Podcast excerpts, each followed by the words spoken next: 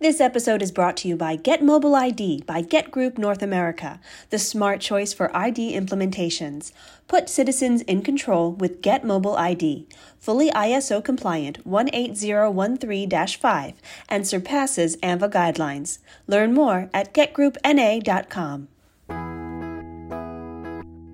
Welcome to AAMVAcast, bringing news, information, and expertise to the AAMVA community.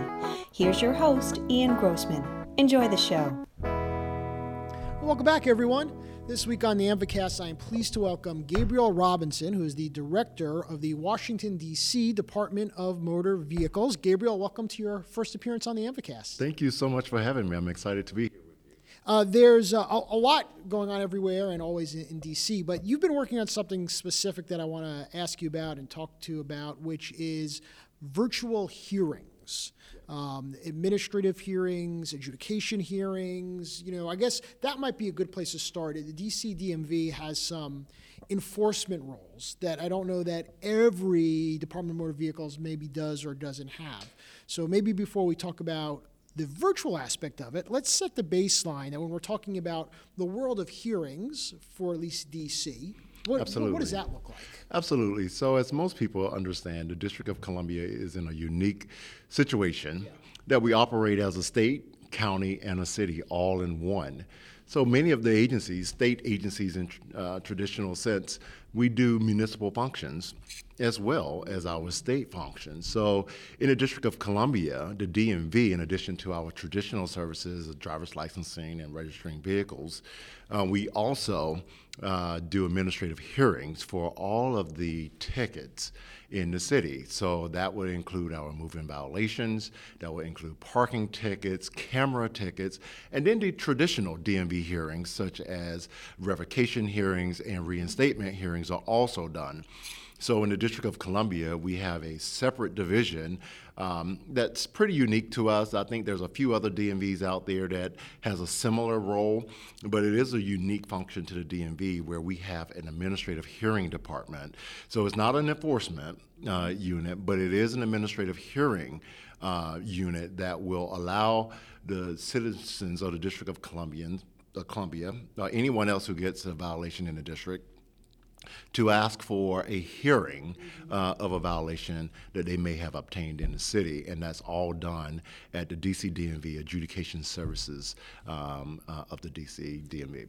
And when you look at that unique mix of county, city, state type responsibilities, is there a is it evenly spread out in terms of the types of hearings you're doing, or do you find you know, we're doing more parking hearings than anything else because, you know, those of us that live in that part of the country know a little bit about DC and their parking tickets. Absolutely. Absolutely. I think you're, you're hitting, hitting the head uh, squarely on the head. So, we know that in the District of Columbia, parking is a commodity. Uh, there's not a lot of space, but a whole bunch of people. And so we're very uh, uh, aggressive, if you would say, on keeping uh, the laws of the roads uh, intact. Mm-hmm. So that means that there are a number of parking photo uh, and minor movement violation tickets that are issued in the District of Columbia.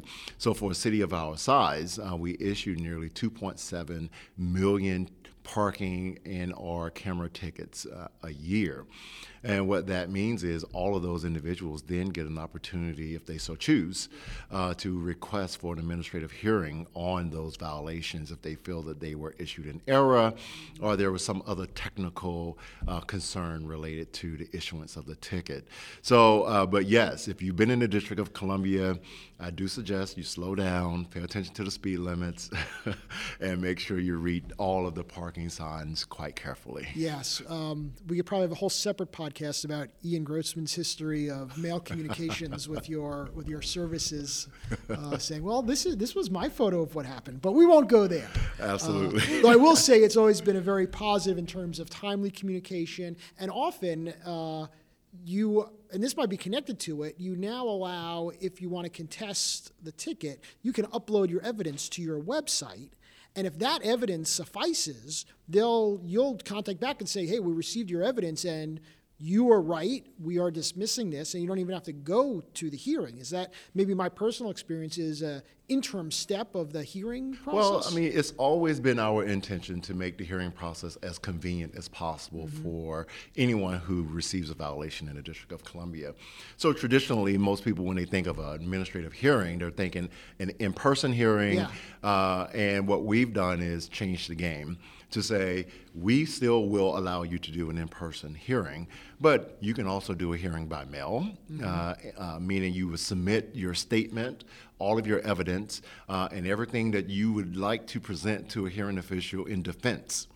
Of the ticket, so you can do it through the mail. But we've gone a step further as we know that the world is becoming more and more digital, that we do allow online requests of adjudication of tickets as well. So the same notion, we will allow you to upload your statement, upload your evidence uh, via an online portal, uh, and you can have an administrative hearing uh, using that information and that statement that you provide uh, without appearing at all. So you've redefined the word hearing. And when people think hearing, they think even if it's virtual, I'm going to log onto a Zoom and there's going to be an adjudicator.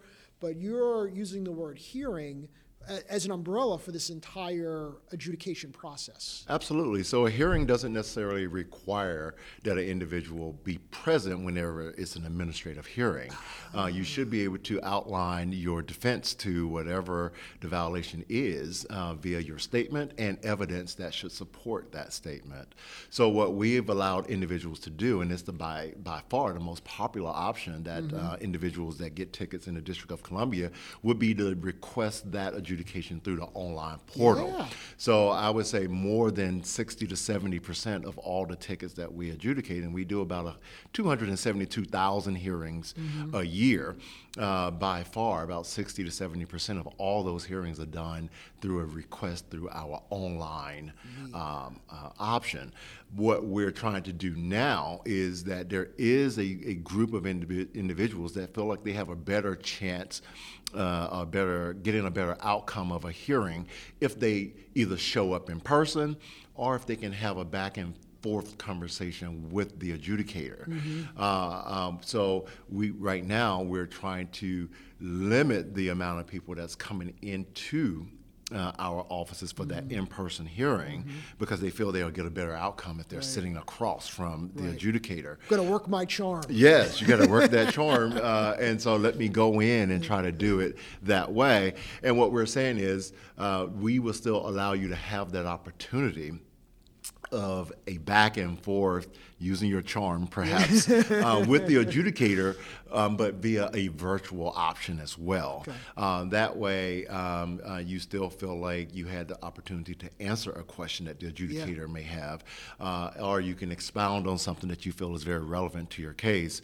Um, you can do it that way. But by far, uh, even still to this day, the online request has been the most popular, um, where you don't have to show up at all, you don't have to show face at all, but you do state your case uh, through a detailed statement, Yep.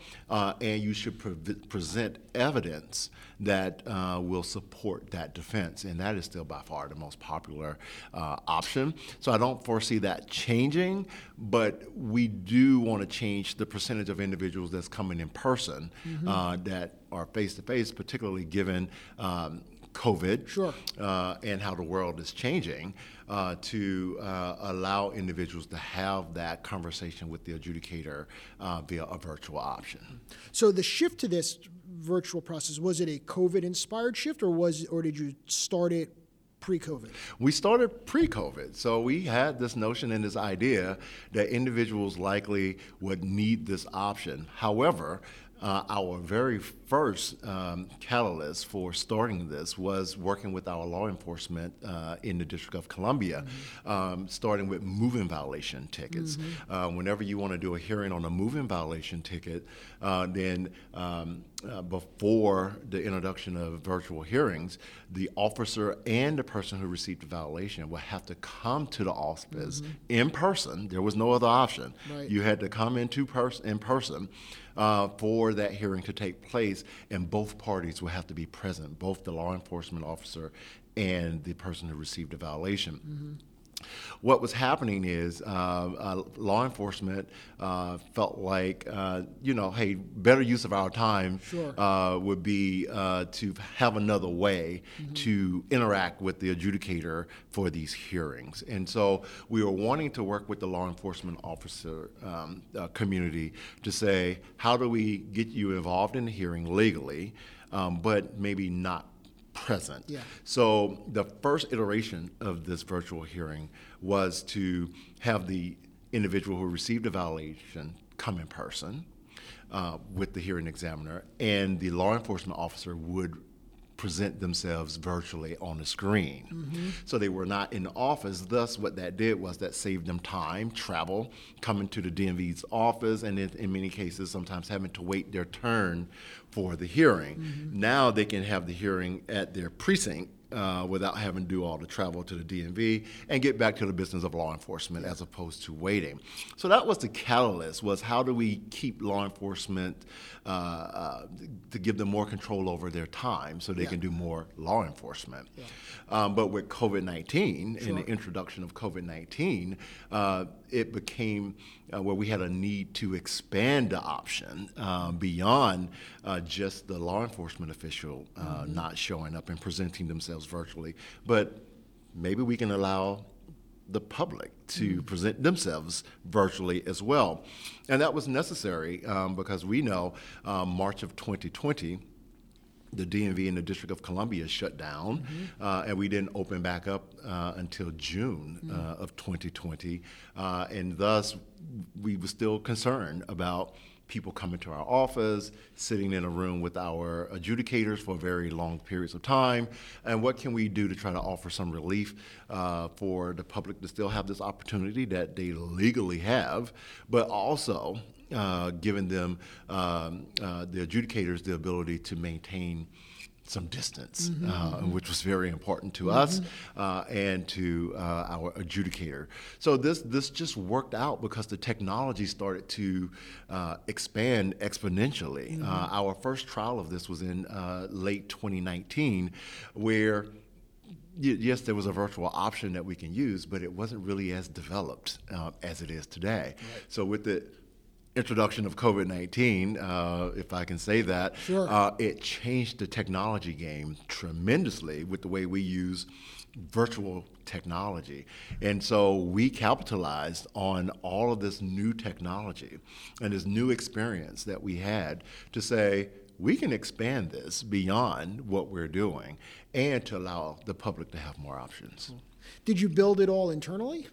This is all internally built. Uh, we did work with our vendor uh, that uh, helped us with our hearings to help develop a system that will work um, with the public because it is a tricky thing to do when you have hundreds of hearings, you know, pouring in and individuals needing to log in, get in the right room, be before the right adjudicator, and this needs to be in sync because you know if one of the parties do not show up, particularly in a case of a moving violation, then uh, you know they can't present their evidence, and thus uh, the other side will likely win the case uh, if one party do not show up. So it was some logistical challenges that we needed to work out, but we feel like we've come up with a solution that the public uh, is starting to uh, uh, latch onto and adopt very very much. We now know uh, that of all of our um, moving violation uh, tickets uh, hearings, uh, which was the first type of tickets that we started working with.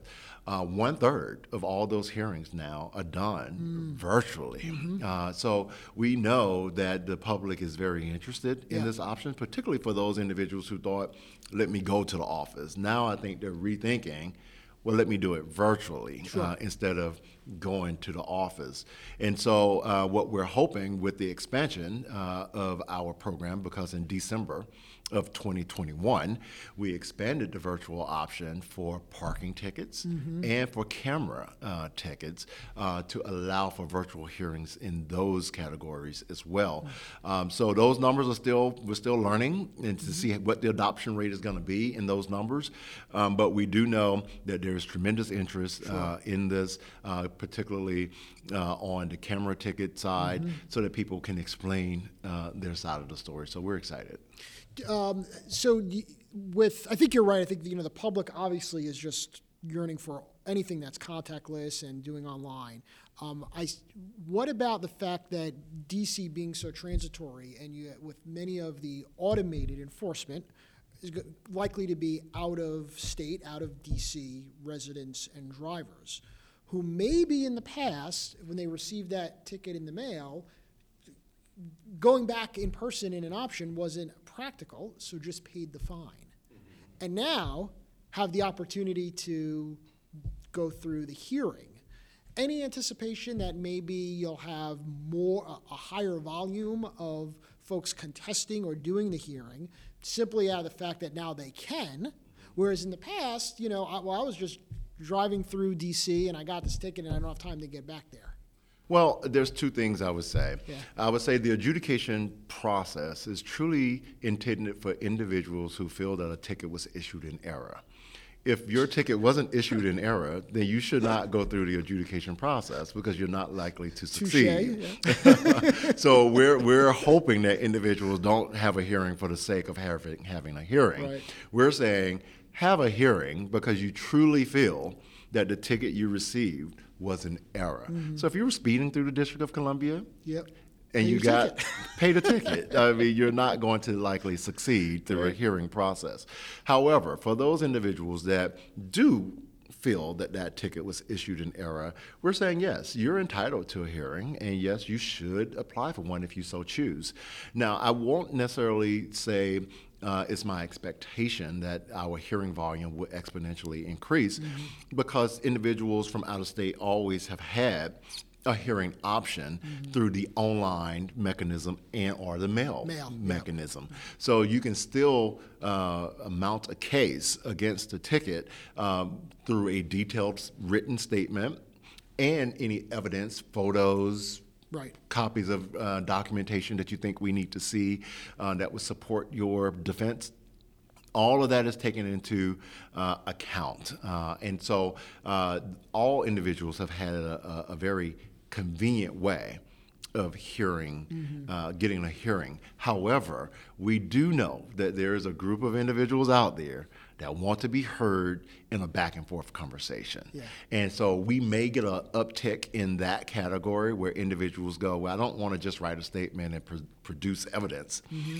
I want to do all those things plus have a conversation with the hearing examiner in a back and forth conversation. Mm-hmm. Um, so we there may be an uptick. I don't think it would be exponentially, only because in order to have a virtual hearing, you still must allot time out of your day. Mm-hmm. You must still be prepared uh, at a certain time. So uh, individuals who don't have time in their day, Right. Uh, you still may have an issue with the virtual hearing and thus may continue to use the online or mail uh, requests.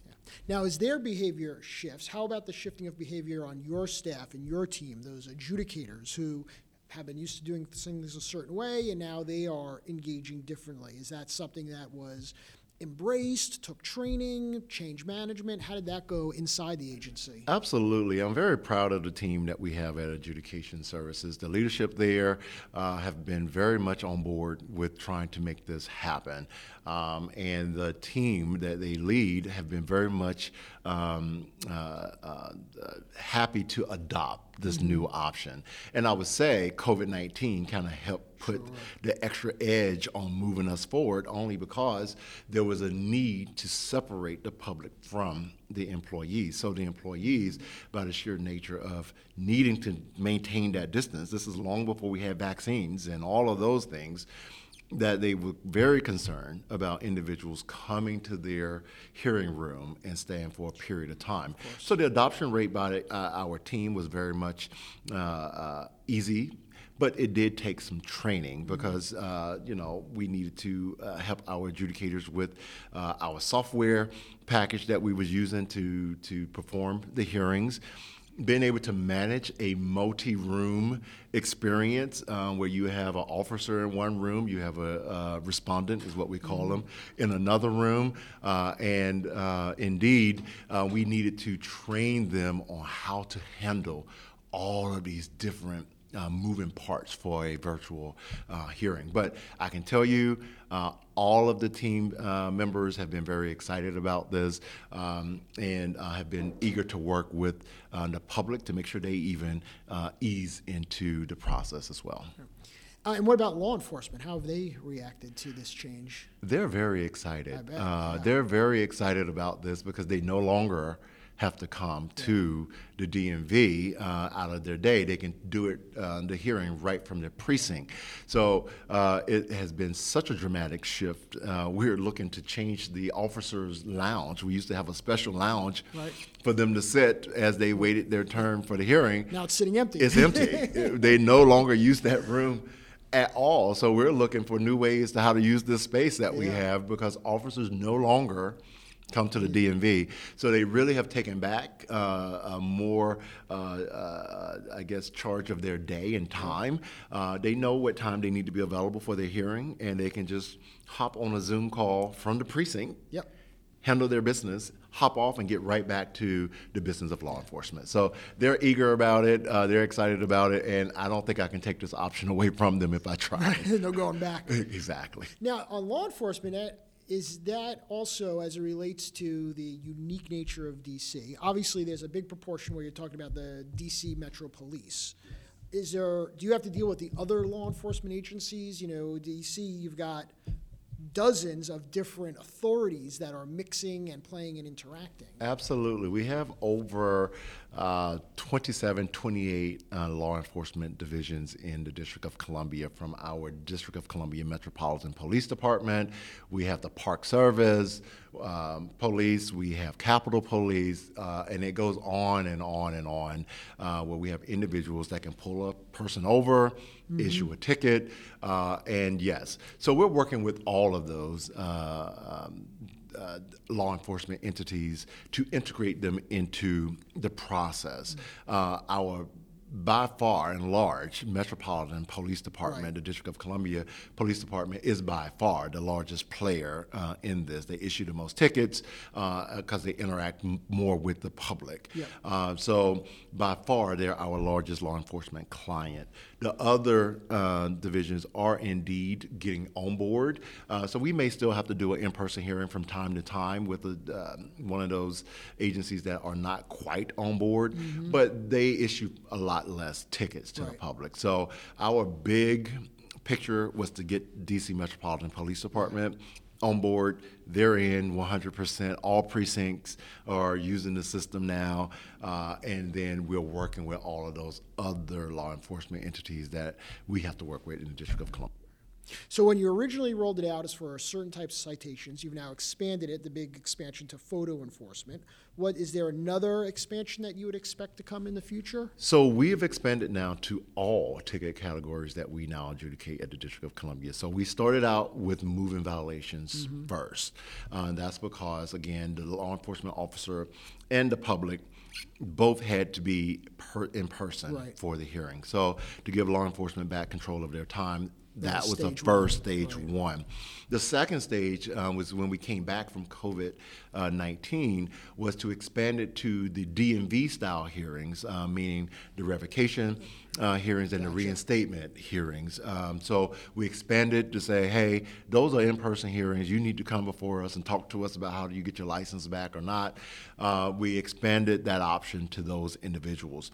What we just did, December uh, of 2021 was to complete the expansion with the inclusion of parking tickets and photo enforcement tickets inside of this umbrella of a virtual option. So now, with the inclusion of those two additional categories in December of 2021, all, all citations, and, citations and other hearings that could be heard by the DMV officials are now all options for virtual. Yeah. And do you see ways now to take the, the fundamental technology of being able to interact virtually, uploading documents, whether that is a real time back and forth or I'm going to upload it and then you're going to get back to me and I'm going to get back to you.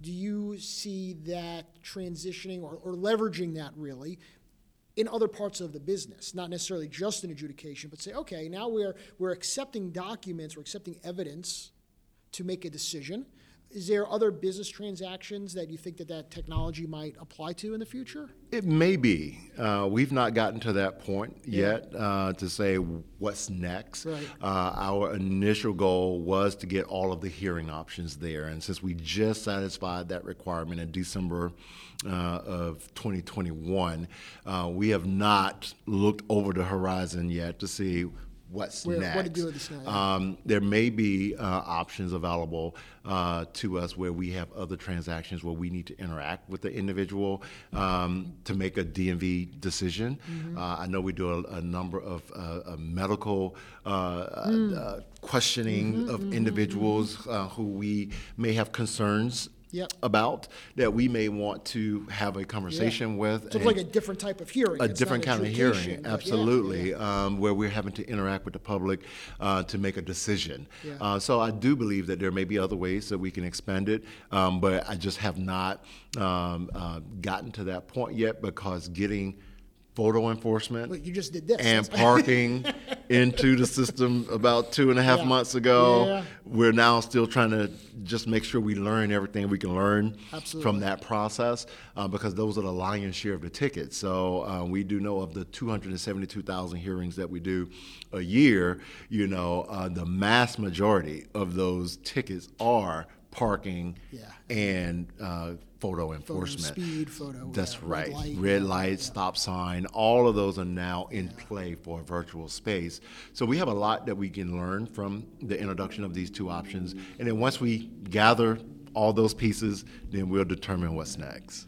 Well, I'll say, as I alluded to earlier, I used it. it was effective, favorable to my decision. Uh, but it was it was one of those cases like you mentioned where uh, the it was it was parking signage. We know all about parking Sure, signage sure. in DC. So you know another another discussion for another day. Well, Gabriel, thank you for for joining us today, telling us a little bit about the project. Um, I hope I don't have to use it again. Drive safely, Ian. Yeah, Drive it- safely. You'll like be I over. It was parking. It wasn't. It wasn't driving. It was, it was parking. But Absolutely. appreciate you joining us and chatting about it. And congratulations on it. It's it's Thank uh, you. exciting not only from a technology perspective, but just that you know.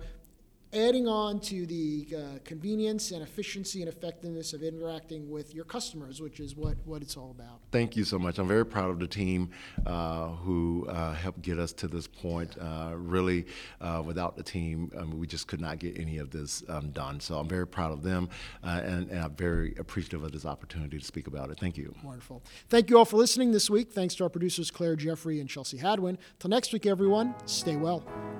Thank you for joining us for AAMVAcast, hosted by Ian Grossman, produced by Claire Jeffrey and Chelsea Hadwin, music by Gibson Arthur.